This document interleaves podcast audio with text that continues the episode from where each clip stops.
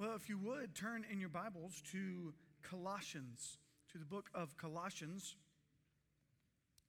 Um, and, and really, we're going to be in most of Colossians today. So, uh, yeah, just go ahead and go there. If you are, uh, we are taking a, a, pause from our study of Exodus, but don't worry, uh, after Easter, we'll be back to that again. Uh, if you are following along in our Bible reading plan, then, uh, then you may have seen one of these. But uh, if you have not picked up one of these, they are out on the table uh, right out this way and uh, out, out, the door. Uh, it's our Bible reading plan that gives us one chapter in the Old Testament and one in the New Testament to read each day. And so if you are on that plan, then we are we happen to be three chapters into Colossians already. Um, and so uh, it, it's pretty fitting that we are in this, this book uh, today. Uh, today is this first day of Holy Week. You've heard it mentioned now a couple different times that it is Palm Sunday, uh, the time, the, the week leading up to Easter, Resurrection Sunday. And uh, I, I, want to tell you something uh, like, I'm sure you're so stunned to know that I'm excited about next week, right? Uh, I'm excited about this day, this whole week for, for me. Like, this is it. And I am, I'm so thrilled to, to be able to come, like, knowing what next week is. And we get to come back again to celebrate, celebrate the resurrection of Jesus Christ. But I, I want to tell you something. Guess what? We do that every single Sunday. Like, that's why we meet on Sunday, in fact. The reason we meet on Sunday is because of resurrection. And so it's like, uh, this is good news. We're about to be reminded today in this text is, uh, about how Christ's death on the cross is the victory we needed to conquer hell and sin and death. But as a heads up, Next week, when we look to what happened that first Easter, we will be reminded that that victory accomplished on the cross is proven in an empty grave. So, here's what I'm asking you to do this week. Is everybody listening? Okay, three of you are, so we'll go ahead.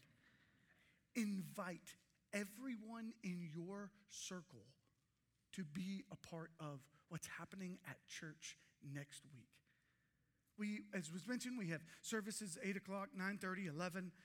Uh, you can use social media posts. You can like fill the your feed with invitations uh, of inviting people, those those random people who follow you that you don't really remember from your like 30 years ago in high school that somehow found you. Right? Those people. Invite them. Use text messages, emails, knock on your neighbor's door, put a sticky note on your coworker's desk. Look for every way you can and say, Will you be here with me? In fact, like make room for them. Like scoot over from your standard seat and let someone else sit by you.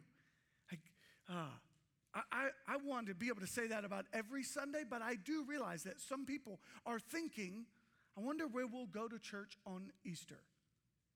It's, it's that time of year, and so we're going to go somewhere on this certain day.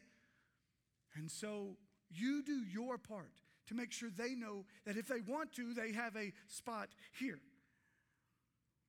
So, with, with that being said, there are two particular ways uh, that kind of theological ways that we see the cross.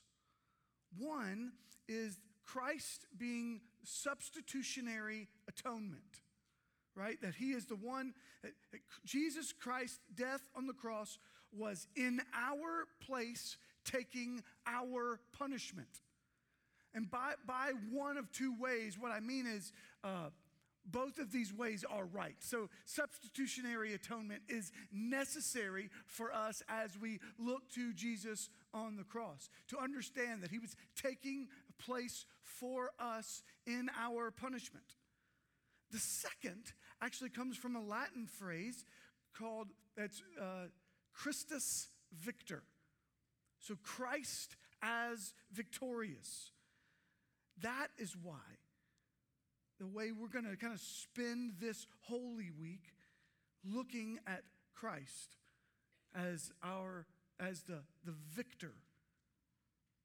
Today we will be seeing that the cross is victory for us because it will display Christ as this victorious one, the, the winner of the prize. This Friday night, we'll be, we will be reminded of this in a meaningful way through the Lord's Supper, through singing, scripture reading.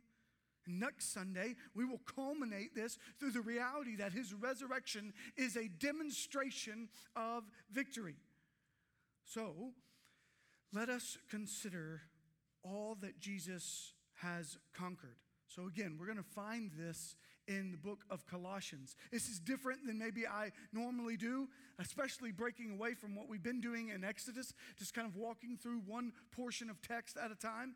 So instead, we're going to look to Colossians as kind of a guide for us to see, uh, as Paul then reflects back as to what happened in the, what is what is the gospel. We're going to see this reflection as he as he is writing to the church in Colossae, saying, "Here's what you've already won." Here's what's been what the victory that's already been won for you. So first, we have victory over hell. So again, go to Colossians chapter 1, look at verse 13. He has delivered us from the domain of darkness and transferred us to the kingdom of his beloved Son, in whom we have redemption, the forgiveness of sins. And you might think, okay, what, like in, in simplest terms, there is hell, like the place that's not heaven, the afterlife place. But, but I would first point out that, that we have victory over hell on earth. And what I, what I mean by that is not the literal hell on earth, but instead this surrounding darkness, as it's described, the domain of darkness that prevails through our everyday living. Right? We, we talk about that. The world around us is a dark place. And that in some, some ways, sometimes it can even feel dark to us. Not just because it's cloudy outside or because it's nighttime, but just there's a, there's a presence of evil or of wickedness uh, around us in the world. And so it can feel that way. And so it's helpful for us to see that we have, that He has delivered us from the domain, from the presence of darkness in this way. But don't get me wrong, it's not just hell on earth, it is that He has conquered hell for eternity. The actual literal hell. Yes, this place of never ending torment, suffering, absent from the presence of God, without any glimpse of grace. It's real. And I, I don't know how to describe it more uh, with, with greater uh, intensity than Scripture does. Because Scripture does such a a tremendous job of trying to help us see the torment of eternity apart from Christ. Even someone has once said, uh, describing whether or not hell is real or not, or, or that it, you would really experience fire, you would really experience suffering in this way or, or that way as it's described. And, and in every case, I think it's helpful for us to know that even if, which I believe it's literal, by the way, but even if it weren't, and it's just allegory, that's always used to describe something that's so significant you don't have the words for. So even if it's not fire, it's something so painful that it's worse than fire. Even if it's not literal darkness, it's something so dark that we've never even seen something that dark.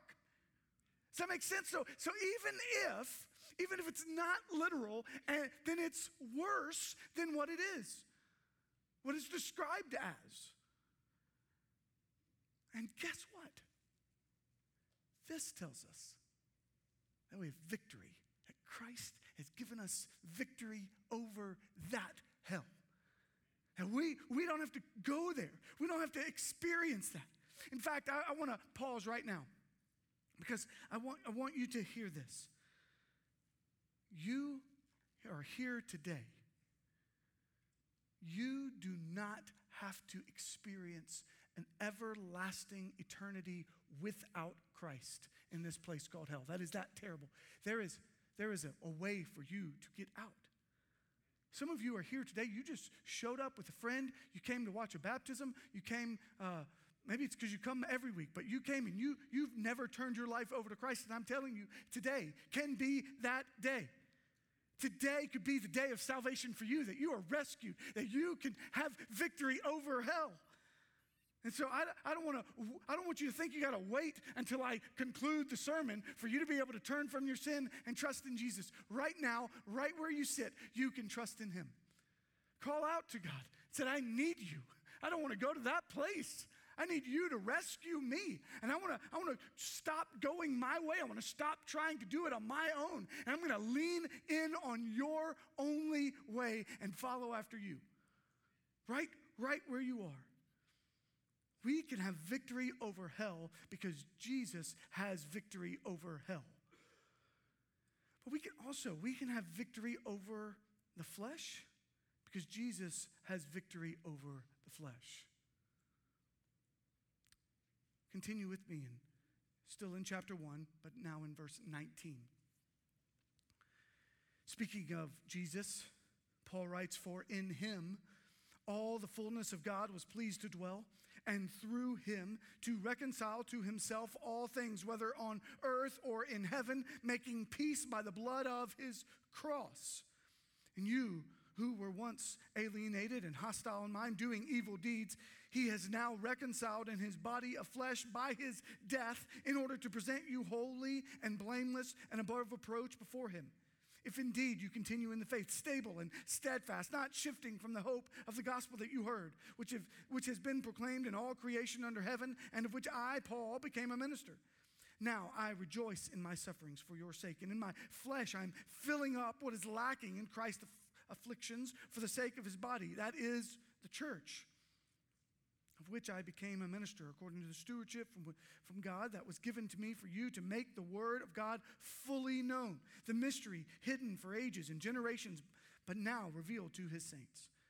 To them, God chose to make known how great among the Gentiles are the riches of the glory of his, this majesty, which is Christ in you, the hope of glory. Him, Jesus, we proclaim, warning everyone and teaching everyone with all wisdom that we may present everyone mature in Christ. For this I toil, struggling with all his energy that he powerfully works within me. I want you to, to catch for just a moment what all Christ is victorious over in the flesh, what he has conquered for us by conquering the flesh. In that, right, even in this text, we have we have victory over selfishness. In him, the fullness of God was pleased to dwell through him to reconcile to himself all things, making peace by the blood of his cross. You were alienated. This was, this was how we once were. We were alienated, hostile in mind. We were doing evil deeds. But he's reconciled in his body of flesh by his death. You see, all sin is rooted in ultimately selfishness and pride. I mean, like if you think about all the things you choose to do wrong, you know, the way that we think, the way that we act, the way that we speak, like sin is doing what you want to do regardless of what the command is. Right? That's that sounds pretty definitive of what selfishness is. I want to go my way. I want to do it the way I think is best. I think I know better. And yet, in this victory given to us, we are made blameless and above reproach before a holy God. I fear that we don't see the miracle in that often enough. That we were, we were one, like, we were alienated, hostile, we were separated, and yet, because of his death and resurrection, because of the way, what Christ did for us, we, we are reconciled to him. We who are described, right, is evil, doing evil. And you might think, Chad, I, I wasn't really doing that much evil. Well, Scripture has already debunked that theory.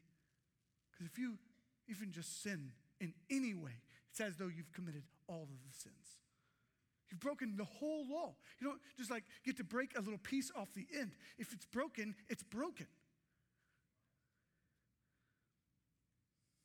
If you are not quite convinced uh, on the last thing in regard that you, you should be saved from hell, that you don't want hell for eternity, I hope that you would hear this.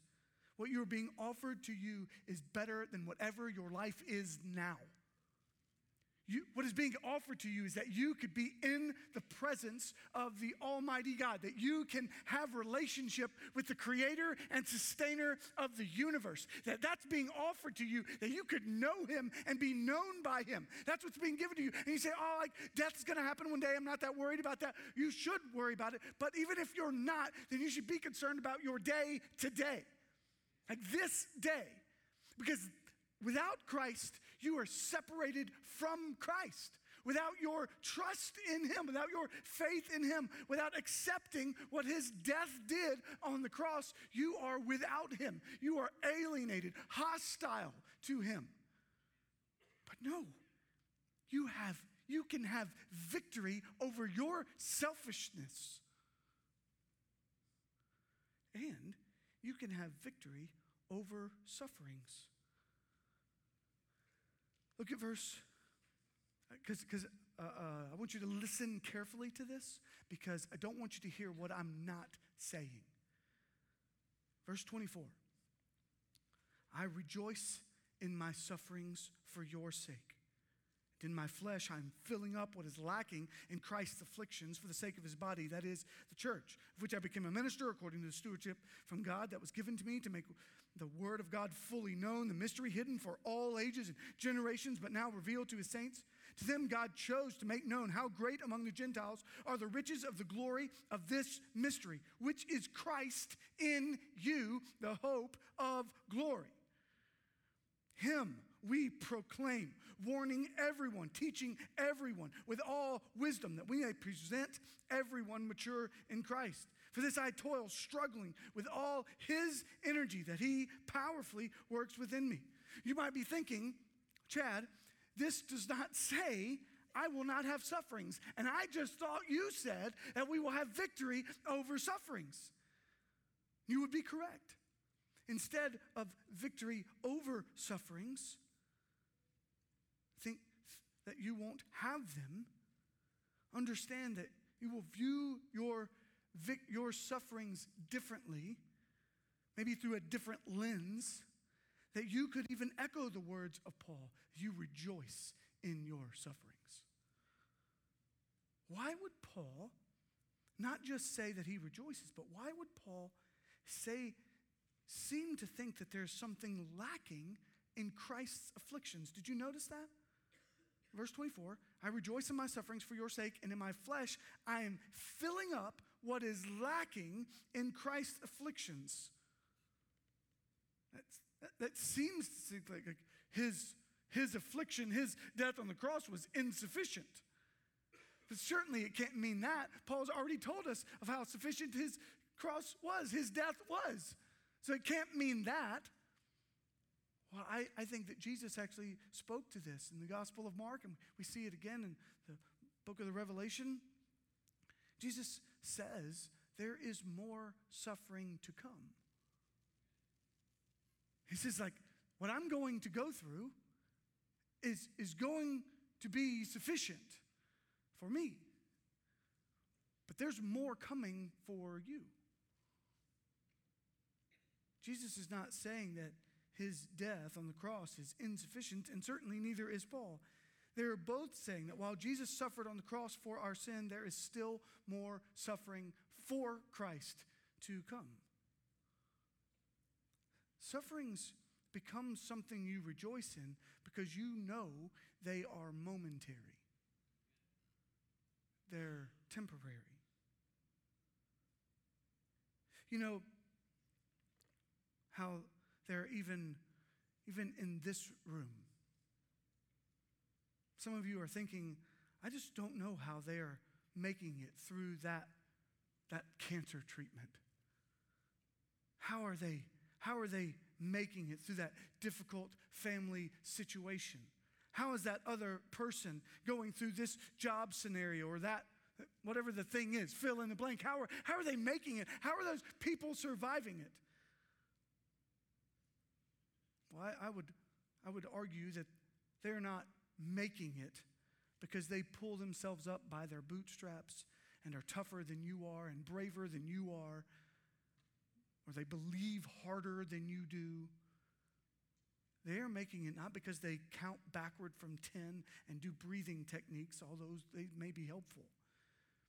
They, they still struggle.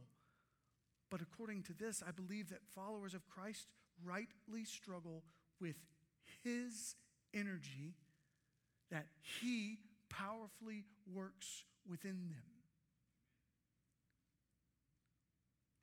As many of you know, this past week there was yet another school shooting. Needless suffering, for sure. Today, there will be families, teachers, students who choose to gather together with their church family. Some even in the very building where that shooting took place. And they will meet there to sing to God and to look to His Word. How will they do that? How will they make it to that place in that mindset today? His work within them. His work. How are, how are we here today? In grief and sorrow and sadness and heartache. His work in us. as we and as they in Nashville work to fill up what is lacking in Christ's affliction, they suffer to demonstrate the hope of glory, the mystery of Christ that is to be revealed. That's why we rejoice in suffering. That's how we can have victory through suffering. Because we say, Jesus is worth it. We say Jesus is enough in us. Jesus is giving us enough that we can make it through the horror. So may we embrace this victory over the flesh, that we might also enjoy victory over death. Go to chapter 2.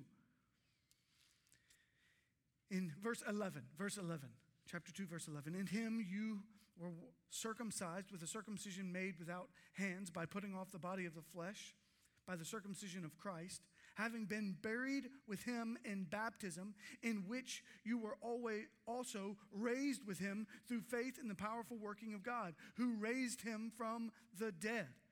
And you, who were dead in your trespasses and the uncircumcision of your flesh, God made alive together with him, having forgiven us all our trespasses by canceling the record of debt that stood against us with its legal demands. This he set aside, nailing it to the cross. He disarmed the rulers and authorities and put them to open shame by triumphing over them in him.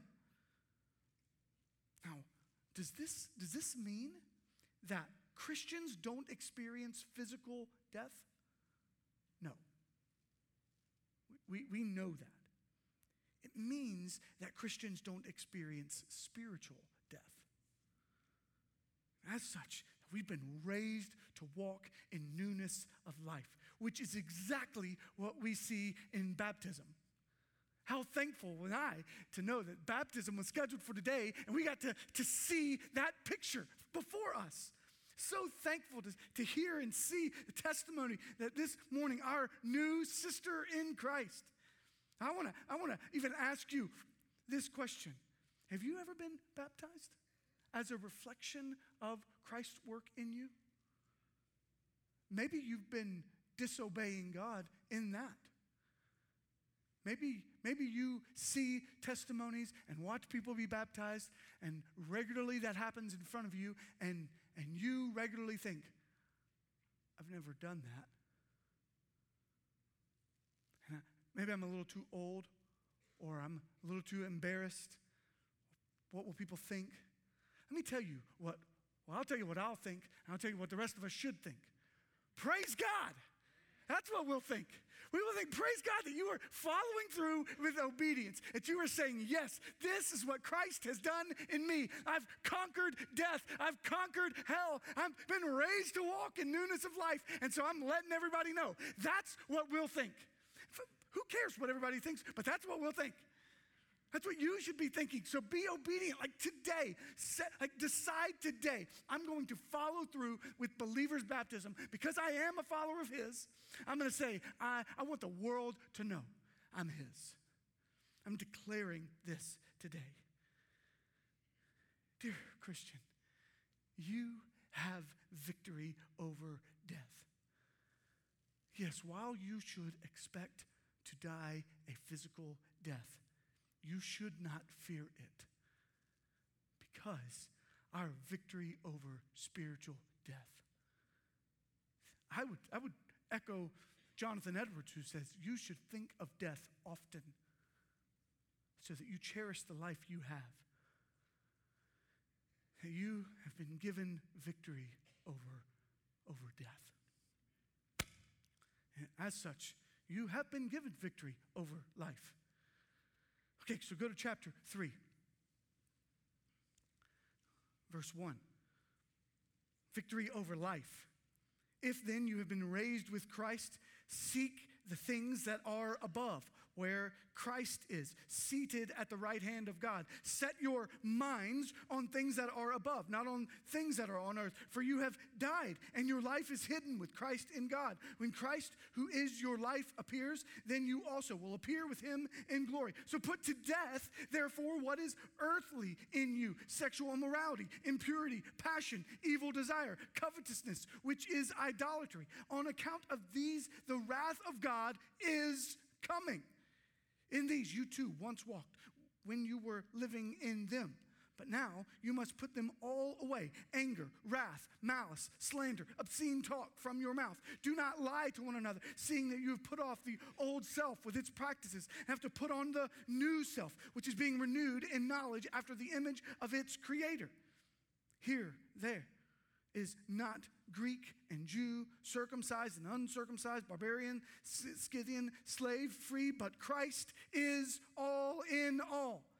Put on then, as God chosen ones, holy and beloved, compassionate hearts, kindness, humility, meekness, patience, bearing with one another. And if one has a complaint against another, forgiving each other as the Lord has forgiven you. So you also must forgive.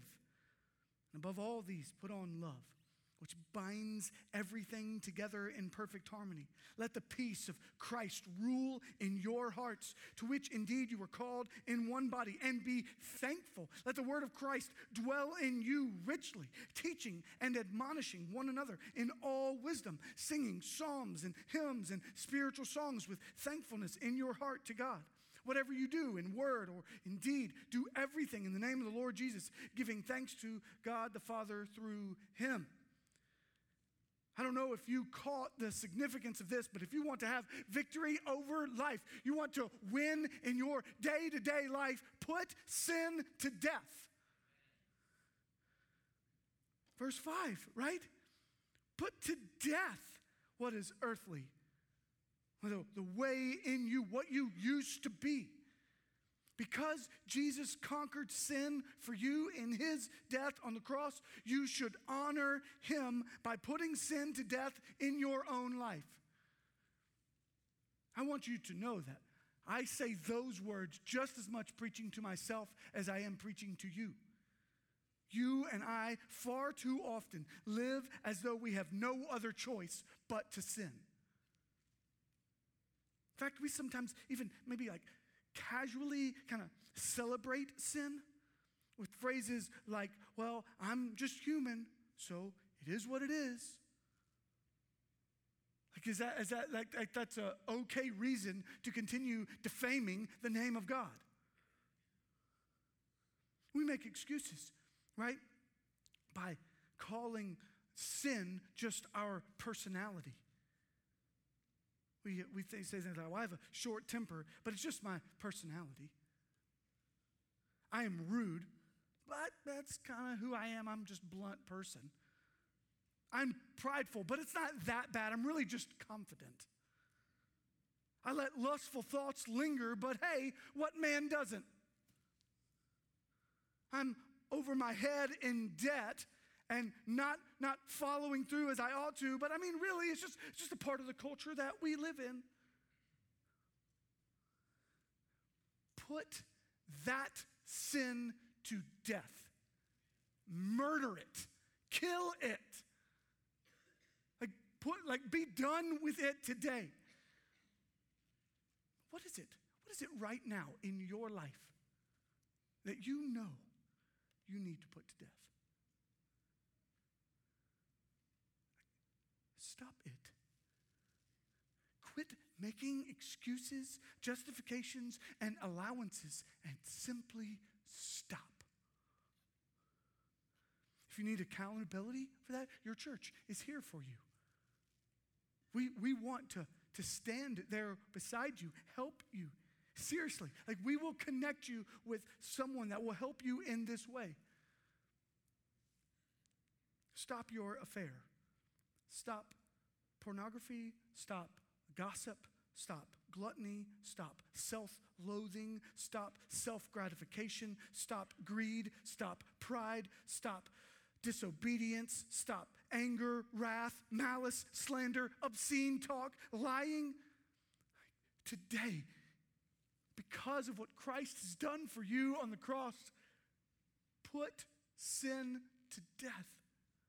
Confess it even right now. Christ has already conquered it on the cross. Why would you take it off the cross?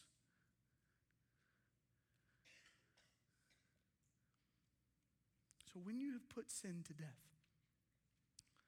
put on life. Put on life. Consider what Paul says are the ways in which you should put on life, right? Put on then, verse 12. Put on then as God chosen ones, holy and beloved. This is how we get described. We went from what? We went from like set apart, uh, like not in holiness, but separated. We, we went from hostile, and now we're described as holy and beloved. That's what we get to put on compassionate hearts, kindness, humility, meekness, patience, bearing with one another. These are the attributes that are given to those of us who are followers of Christ. When we put on life, we put on attributes, we put on new character, we put on a new person, being with one another, like bearing with one another.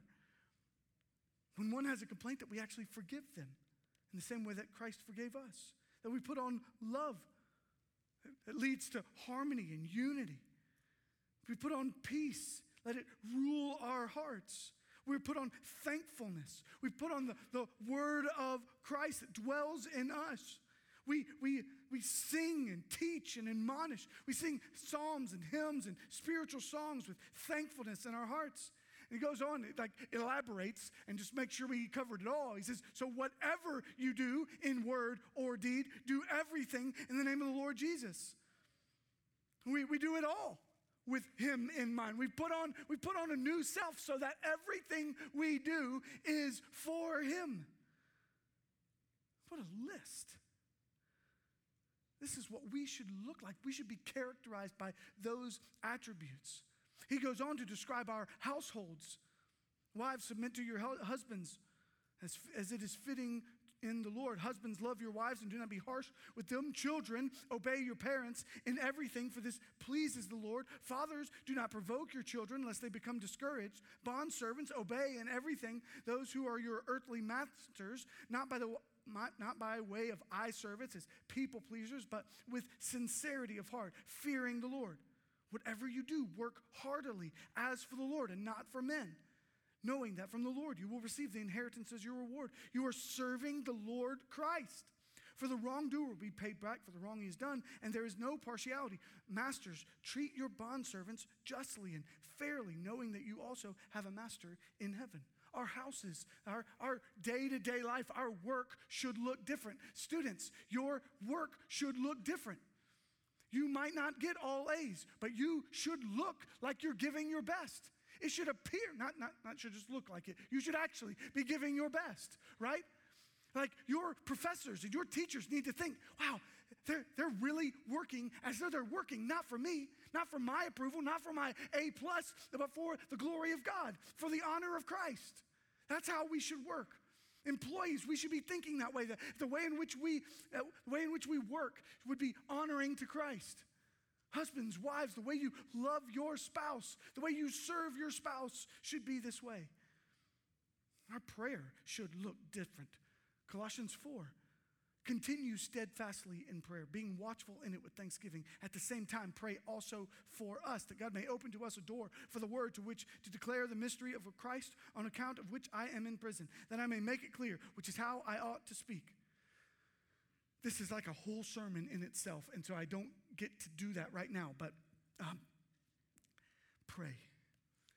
And pray often. In fact, continue steadfastly in prayer. I'm giving you a heads up now not to get you so you have an excuse to miss it, but uh, April 16th, April 23rd, and April 30th, I'm calling us together as a church to pray. Those three Sunday nights, we have elders have been praying about this. As a staff, we've been praying towards this. And so April 16th, April 23rd, April 30th, uh, coming up, those Sunday nights at 5 o'clock, we will gather together to plead with God.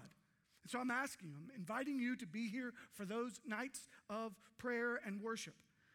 Just this weekend, our elders were meeting and we were discussing how important and significant prayer is in the life of the church and that we want to raise our expectations. So, so join us, not just on those three nights, but join us as a part of the body of Christ that we would call out to God saying, We need you. Okay. Last piece conduct. Verse chapter 4, verse 5. Walk in wisdom toward outsiders. Making the best use of the time, let your speech always be gracious, seasoned with salt, so that you may know how you ought to answer each person. The reason we should have a conduct that in the outside looks different is so that the world that is so dark, that is so hostile, would look at us and see what Christ has conquered. See, it's not that you have conquered hell, that you have conquered sin, that you have conquered death. It's that, it's that it was conquered for you because you couldn't conquer it yourself. I couldn't conquer it myself. So I needed him. And I need him every single day. Because Jesus has victory, you can have victory. So as we respond in just a moment, I want to offer one more time that you would accept the victory as your salvation. Would you turn away from your sin and trust in Jesus today? In fact, in, in just a moment, we're going to all stand, and we'll sing a song, and some of you who are pondering that in your head, or maybe even you are deciding, yes, you want to, to do that, and you have questions about it, or you just, you just want to pray, you want help, right here to my left, there's a door, and there will be people standing right beside that door that would love to talk with you and pray with you. So you can walk down the aisle, you can walk across here, and, they just want to pray with you, pray for you, hear you, help answer questions, point you to the word. Some of you need to come forward and say, I want to be baptized.